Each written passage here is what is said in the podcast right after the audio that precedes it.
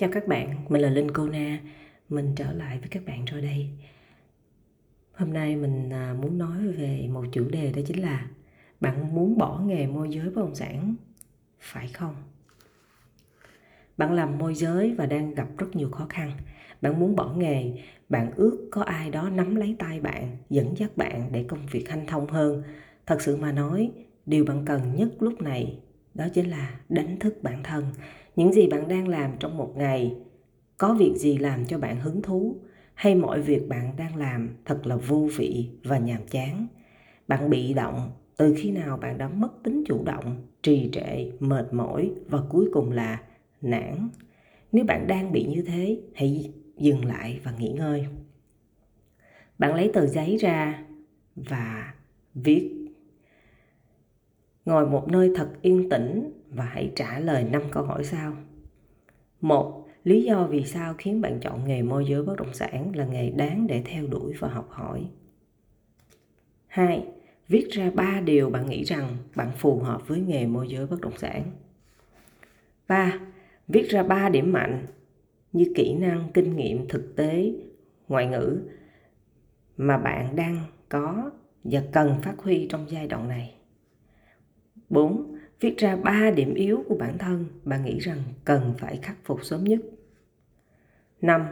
Hãy thử dùng 5 từ ngữ để đánh giá đúng cuộc sống của bạn ở hiện tại, ngay lúc này.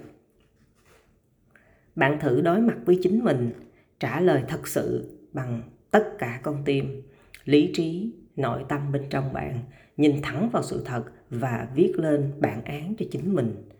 Bạn làm như thế mỗi tuần xem trong vòng một tháng điều bạn viết ra và điều bạn đang làm mỗi ngày có giúp ích cho bạn hay không.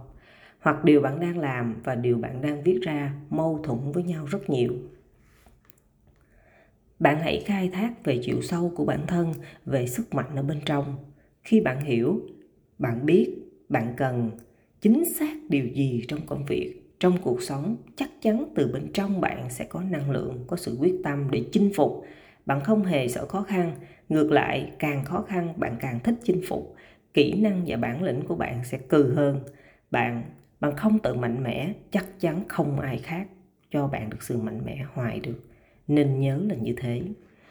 Khi bạn đọc một bài báo nào đó hay, ý nghĩa, hay xem một bộ phim, một video hay về tinh thần, về sức mạnh vượt lên của ai đó, cũng làm cho bạn tăng thêm sức mạnh, nhưng đó chỉ là một phần vô cùng nhỏ và dễ vơi lắm đương nhiên, suốt cuộc đời không thể mãi đi tìm nguồn năng lượng từ ai đó. Tại sao chính mình không tự tạo ra năng lượng? Đi tìm ở đâu? Khi nào bạn dám đối mặt với chính bản thân, lúc đó bạn mới thật sự dám bắt đầu công cuộc thay đổi và chinh phục thử thách. Không quan trọng bạn xuất phát điểm thấp như thế nào, chỉ cần bạn phải biết cái điểm thấp đó nằm ở đâu và đi lên từ đó như thế còn tốt hơn gấp ngàn lần. Việc mất phương hướng cứ đoán mò đoán già đoán non về vị trí của chính bạn mãi mãi bạn sẽ không thể đi xa hơn được mà chỉ đi trong vòng lẫn quẩn của một cuộc đời tù túng mà thôi. Đây là à, bài đây là bài thứ 42 mà mình viết trong quyển sách thứ ba nghề môi giới bất động sản vì mình đã trải qua trong nghề và mình đã gặp rất nhiều bạn môi giới cứ lây hoay và chỉ so sánh bản thân mình với người khác mà không bao giờ dám nhìn thẳng vào bản thân.